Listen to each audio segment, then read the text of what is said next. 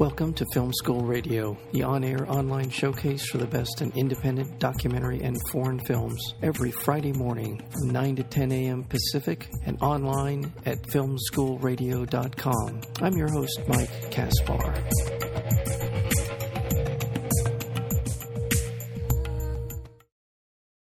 More than 50,000 local interpreters helped protect U.S. troops on the ground during the wars in Iraq and Afghanistan, enabling the soldiers to communicate with the local population. But those who took the job were often considered traitors in their own countries. From acclaimed filmmakers of Gaucho del Norte, Andres Caballero, and Sofian Khan, comes a new documentary called The Interpreters, making its world premiere at the Telluride Film Festival on Saturday, May 26th. The film tells the story of three interpreters woven together over the course of two years, following them as they struggle for safety in the aftermath of war and an attempt to rebuild their own lives. We're joined today by the co-directors of the film, The Interpreters, and that would be, as I said, Andres Caballero and Sofian Khan. Gentlemen, welcome to Film School. Thanks, Mike. It's good to be with you. Thank you so much for being here. This is a this is a wonderful film um, for a lot of reasons. I think not the least of which is it's shining a light on something that gets very little attention in terms of our military incursions into countries and the impact it has on those countries as well as the impact it has on the lives of the soldiers who are waging our wars. Um, but let's start at the beginning because I, this is a, this is a, story I heard about a, a while ago, but have rarely heard it actually discussed in any detail in news and uh, sort of reporting on the war. Tell me how you, Andres and or Sofian, uh, whatever, jump in as needed uh, to tell us where you came to this story. I'll start with you, Andres. Sure. Um, so this story I first came across while producing a series for uh, an NPR distributed show called StoryCorps, mm-hmm. um, and it's based in New York City and uh, they hired me to do to help produce the Military Voices Initiative. And um, one of these episodes uh, involved Philip Morris, who is one of the main characters in the film, um, who becomes friends with a U.S. soldier, Sergeant Braun. Um, and then, you know, that's when, you know, I spoke to Soph and we thought that this had the potential for a visual story as well. And then um, we started following and, and filming with Philip. Um, and so that's sort of how we, we got into the, the topic. But as you mentioned, this isn't a, you know, uh, news breaking sort of story. This has been uh, on the headlines for many years. This has been also a problem for, for many years. Uh, the fact that many interpreters were promised visas and uh, most of them are still out there trying to get to safety. And so this, this film really serves as, as a re-examination into the, this ongoing issue and really bringing about the question of, of what is our moral responsibility uh, to these people who believed in our mission, uh, maybe even more than many many of us did, or, or soldiers. And one thing to clarify too, it's it's not a direct critique of the wars or right. whether or not they were legitimate. It's right. really focusing on this group of individuals uh, and their families and how they're trying to rebuild their lives in the aftermath of these wars. Right, that's a great point to make. It is it is a very intimate story, while it does shine a light on a on a larger story. And um, Sofian, your your understanding before you started the filming of of uh, the interpreters, what did you understand? Is this pretty much reflective of what Andres was talking about, or did you have a, a certain a different sort of take on what was happening there? Yeah, I mean, um, you know, it's it's something that as you said, it kind of pops up in the news and you read a little blurb about it, but you don't really get too much more information or a sense of who these guys are. Um, just so happened that a, a friend of mine who I, um, you know, used to used to work with, who's an artist actually, came from an Afghan background, and he um, was hired as a as a contractor to go to Afghanistan and work as an interpreter. Um, so that was someone who wasn't a local national; he was a U.S. citizen. So it was quite a different experience. They're very well paid, and that was my only exposure personally. Someone that I knew who had been involved as an interpreter, but of course, the experience of the local nationals, the people who are in either Afghanistan or Iraq who are hired, is very different. Yeah. Um, and that was something that we, of course, explored in, in great detail. Um, obviously, living in, under threat um, and then being unable to get the visas that they're, um, you know, basically eligible for after a certain period of service. Right. Well, in the film, there isn't they um, you draw in some history uh, of other wars, including the war in Vietnam, which people often don't. Well, they don't think about this as an issue, first of all, but secondly, the the, the uh, extreme amount of risk that these interpreters take in terms of what they're doing. And in Vietnam, it was the case that many of the, the people who were seen as collaborating with the United States, and that's how a lot of a lot of the time these people are looked at as collaborators and traitors. So uh, th- this is not something that anyone who who undertakes this takes lightly. I'm sure that they have a pretty good understanding going into this how a lot of people are going to interpret their behavior and their actions. But we go in the film, in the interpreters, you go back to the Vietnam era war. And I'm sure over the course of the many wars that the United States has been in, we have relied on locals to help us in very much the same way. So this is, while it, this is about wars that we theoretically are winding down from, this is always going to be a, a, a part, a component part of any time we decide to uh, uh, use military action in another country, right?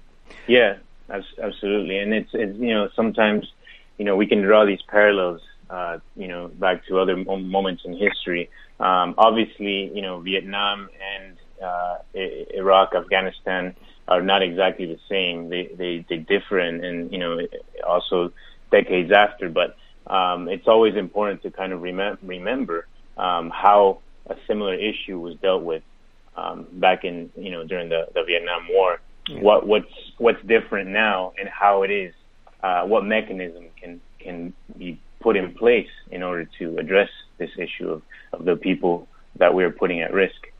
Right. Yeah. The the main distinction in the film that the, the film makes is that Vietnam there was a certain hubris on the part of the United States. We never really considered that we might have to leave there uh, in the way that we did, the withdrawal from Saigon and the and how, how that played out. But it was, as you point out in the film, there was the actions of uh, many Americans who saw what this threat presented to the people who had been helping us with with that uh, effort, and uh, there was no plan in your in this film in the interpreters there is a there is a a pathway for people to get out of the countries they're in if they choose to and come here to the United States. And that's a lot of the film and I don't want to give any more away than that uh, in, unless you want to talk about it. But there is that that there's a difference and there's a big distinction between the two efforts. Um, so absolutely. yeah um, one is laden with a lot of red tape. That's what we have now and that moment in Vietnam was sort of like a very improvised moment of heroism, but also, as you said, um, kind of a, a, a chaotic yeah. um, withdrawal because really we were in denial. Yeah. I, what was happening. We had quote unquote never lost a war before, and uh, this one we we clearly we're not the victors in Vietnam. So um, yeah. yeah. so well, I, let's talk about these different individuals, uh, Sofiana. Let's talk about how uh, you know Philip Morris, uh, Malik, and uh, if I butcher this, Mod. Um, Mujtaba. Yes, how you came to know them, and they each have very specific and, and unique stories. Uh, again, without giving away the whole film, let's talk a little bit about Philip Morris to start. Yeah, so if you sure. well, as uh, Andre said, you know, he he encountered Philip yeah. and Paul through the uh, radio piece that he was doing, um, and we started filming with them very quickly um, because it was clear that, you know, in in Philip's case, um, his while he was in the United States and uh, had was on the pathway to, you know, well, he had his special immigrant visa. This visa that they're given is called the SIV, or Special Immigrant Visa. Um, there were some issues with his family um, visa. So the interpreters are who are eligible for this are able to bring their immediate family with them. Mm-hmm. But that had not happened for him. So when we met him, he was trying to figure that out and would have was going to have to make a journey back to Iraq in order to figure that out, which was quite dangerous. Quite so dangerous. that was the most encountered him. Yeah, quite dangerous. Um, I'm sorry to interrupt. Sorry. Yeah, yeah. And then so, but but in in a certain sense, Philip's story was more of a success story, or at least it had uh, he had a lot of advantages with having uh, you know an American veteran who was not only his friend but really an advocate for him and was helping him through this process to cut through the red tape. And we realized really quickly that you know if this was going to be a film about the interpreters, that we were also going to have to explore the other side of that coin, which is um, the guys who are still in hiding, who are in in their um, in their home countries and and trying to get out.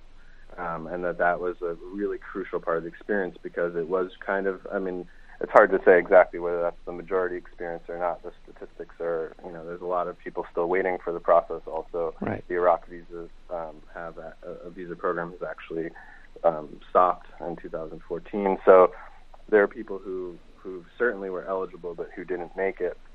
Um, and there are a lot of people who were in a lot of danger, and of course there were those who died, um, who were killed. Mm-hmm. Um, so we felt that we had to reach out and explore that other side. And I think Andres, you can talk a little bit about how that process happened. Right, Andres. Before we yeah. before we get to the, sto- the that part of the story, I just want to remind our listeners that we're speaking with Andres Caballero and Sofian Khan, and they're the directors of a documentary called The Interpreters, which will be premiering at the Telluride Film Festival.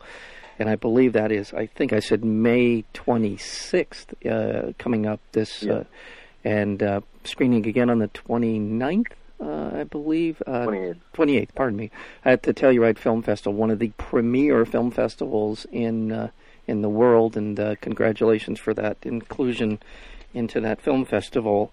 Um, so you uh, continue the story because we have Malik and uh, Mujtaba uh, as well to talk about, and they're they're uh, you're right. They illuminate a very particular, specific part of this of this saga. Um, if you if you would, sure. Um, so you know, as as uh, Sofian mentioned, that you know, following Philip uh, and just his story only um, wouldn't be enough for being able to tell the sort of more full story of, of these guys these guys' experience and the struggle that these interpreters are, are going through to get to safety. Um, and that's when the film opened up to um, going to capture the stories of someone who's hiding in Afghanistan, uh, who is a target of either Taliban or other uh, extremist insurgents over there and so that's that's what took us to Kabul, where we spent about 20 days, um, really speaking with different uh, interpreters um, who were all in, pretty much in hiding, who were, have been waiting, some of them for more than five years uh, for the special immigrant visa. Um, and then after that, we also found out about cases of other interpreters who had already left because they just felt they they could no longer wait. Um, one of them was uh, our other character, Mujtaba, who ends up uh, going to Turkey and attempting to cross the Aegean as a, as a refugee uh, with his family um, with the help of smugglers. Yeah. And sort of, you know, these are the three journeys that sort of drive this this narrative and are interweaved throughout the film.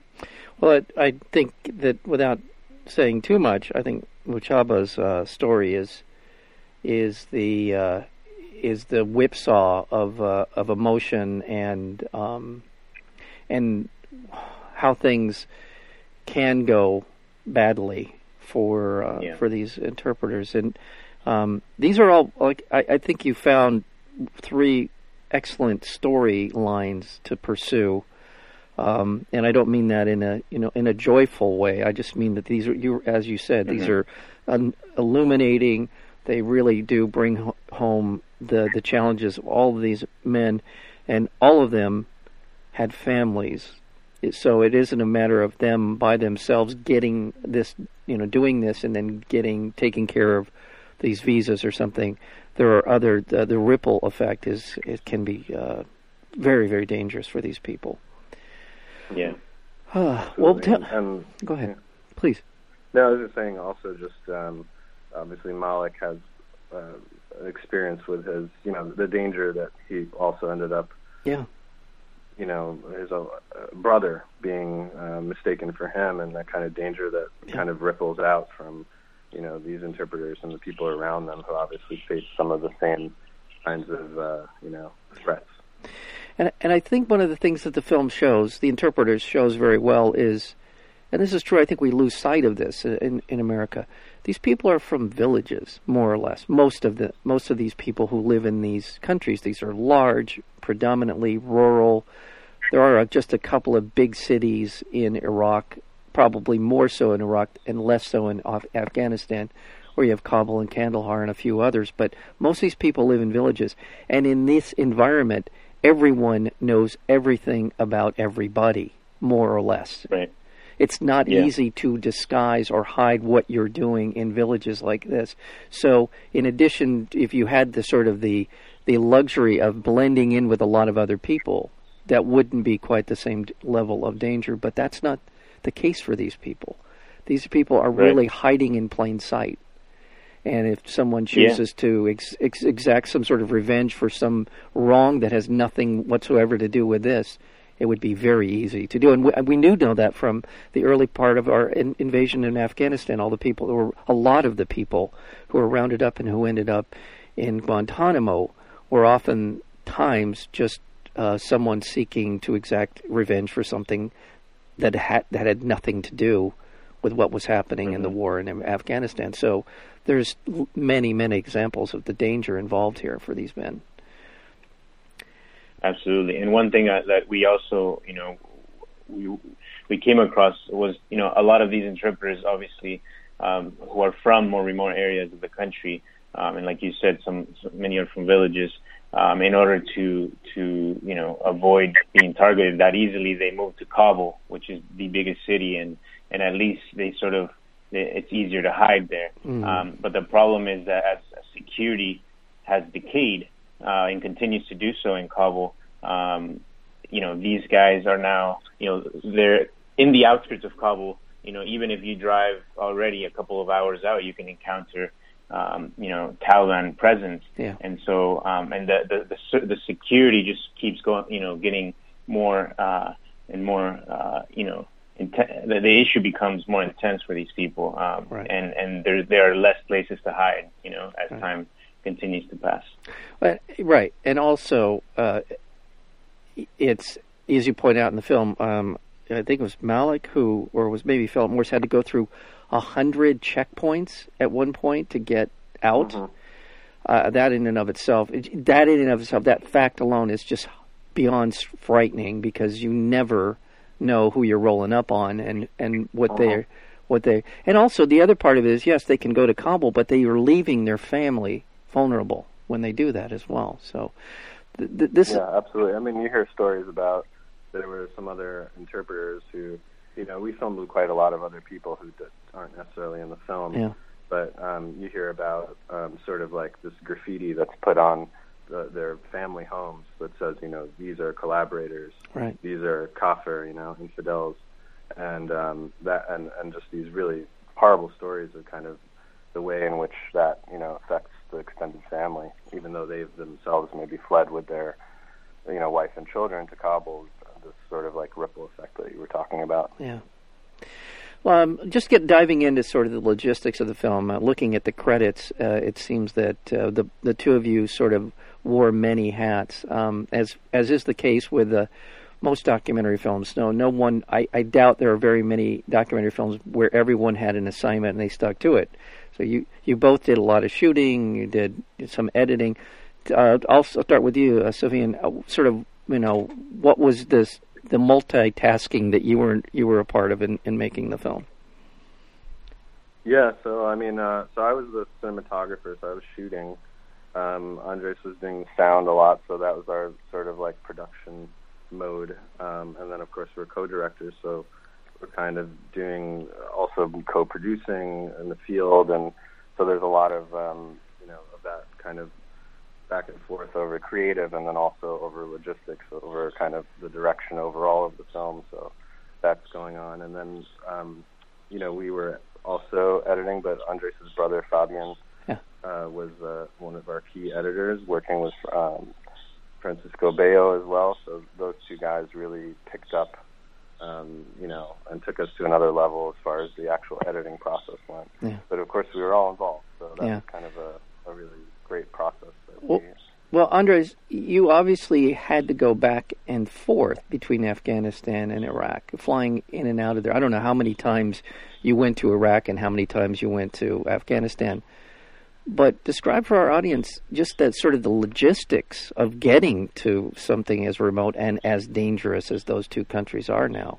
But also your sense of you had to have someone in both of those places so when you got there you knew you were arriving in some some level of safety when you got there. Talk talk about just sort of the the logistics of going back and forth between these these these different countries. Sure, and and just to clarify, you know, we we spent, uh, you know, we did a couple of trips to Afghanistan, um, just, and, but we did not actually make it to Iraq because of The all the bureaucratic hurdles Oh. uh, of of getting the visa. Um, initially, uh, even though it was, you know, it, it was in our instinct to just say, okay, we're going to go to Iraq um, to keep following uh, Philip Morris. Um, the decision not to do so was because of security. Um, he had to do this this trip, this journey um, from Basra in the south to to Baghdad. Um, at that time, ISIS was taking over control of different uh, land in, in that region. Yeah. So you know, he we, the last thing we we should have done is be with Philip dur- during that journey. We could have endangered him. So instead, we gave him some uh, cameras uh, without uh, playback capability um, and just told them to to you know Sure. uh, film as much as possible, and then you know with the intentions of using and interweaving that uh, home footage, if you will, of his into the to the narrative of the film, um, which is is there, and and you know when you watch the film, uh, you come across it. Yeah. Um, and so most of the Iraq stuff was you know filmed by by him or his family. Um, Afghanistan, we spent uh, 21 days or so of production there, and the logistics obviously had to be tight. Um, you know, now security is is really a huge concern. It is uh, not advised uh, if you look foreigner at all uh, to even walk around Kabul. Um, and so obviously things deteriorated even more and faster uh, as the, the U.S. troops uh, and NATO troops began to pull out. And so, um, you know, we we were able to work with some great people on the ground. Uh, translator we hired. We had a, a driver. Um, we stayed at a secure place, um, uh, and and you know that had all the safety measures, at least relatively so, uh, in order to you know to to prevent or uh, you know uh, have a at least a plan if, if something happens. But Kabul is one of those places where you just don't you know something everything is okay until just suddenly something happens, and it's it's almost like being you know at the uh, wrong place at the wrong time, uh, or at the at the mercy of luck or, or God or whatever you wanna you Yeah. wanna call it. Yeah. Um, so, but you know that was tough, and obviously with that comes also uh, you know spending money in order to to take these safety measures, um, which I think is a, a certainly a, a good investment in, in these scenarios. And you know we were lucky and, and blessed to have funding from different organizations, um, starting uh, with the MacArthur Foundation. Um, and that's with that funding, we were able to go to Afghanistan and, and do it in, in the safest way possible. Well, that yeah, that congratulations on you know on the film. First of all, it, it really is a, a, a an excellent documentary, and I think with these stories, you've really told the right stories. You've you've you've given the audience an opportunity to see a spectrum of stories, and I'm tempted to ask about a the fate of a couple of these people, but I won't because I want people to know as much as I do at this point about the interpreters. And for people who want to find out more about the film, there's a website. uh, How it's not. It's it's a. It looks like the beginnings of a website. Uh, how can people find out more about the film? Uh, we're Yeah. right now. We are also revamping uh, the website. Actually, this week Uh, the new one is, is going to go out. So, um, uh, and then also, um, uh, I don't know. So, was there any other way you recommend for people? We are Facebook. Well, I think yeah, just um, interpreterdoc.com. okay. is where the you know all of our info or teaser trailers up there. At, at or the, will will be up there. Yeah. in the Facebook page. Is that what you're? s- Yeah. Okay. There's a Facebook page as well. Okay. And also, uh, interpreters doc. Is that what you said? I'm. I make. I, I have it written yeah, down. I'm in, sorry. in, interpreter doc. That's right. Dot com. Okay. Uh, well, uh, are you? I assume you're going to be at Telluride for for the uh, opening. Yeah, yeah, we're gonna be there, and then also um, Philip Morris and Sergeant Paul Braun will be there with another interpreter, uh, also from Iraq, who's not featured in the film, but uh, Yeah. he also made it to safety uh, about a year ago. Fantastic. And a tip of the hat to uh, to uh, Braun for his his work and his advocacy and his humanity and his family's humanity. And I know that uh, that that they're special people for what they have been doing for Philip Morris, and there are others in the country who who have taken it upon themselves, despite was it what is an increasingly difficult environment for people coming into this country, especially from countries like Iraq and Afghanistan.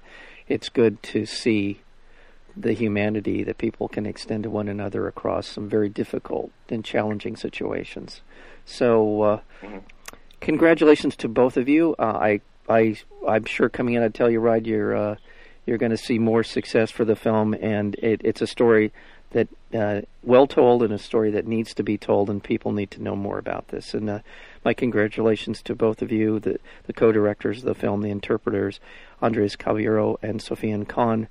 Thank you so much for finding time to come here on Film School. Thank, you, Mike.